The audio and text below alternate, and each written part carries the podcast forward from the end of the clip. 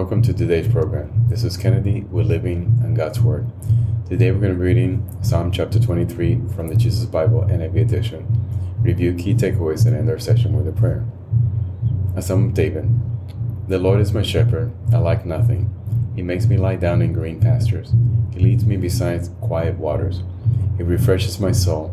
He guides me along the right path. For his name's sake, even though I walk through the darkest valley, I will fear no evil. For you are with me, your rod and your staff, they comfort me. You prepare a table before me in the presence of my enemies.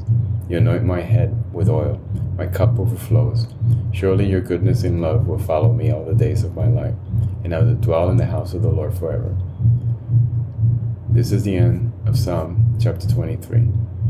So here again, David is praising the Lord and saying that he has everything he needs, that God refreshes his soul and takes care of all his needs.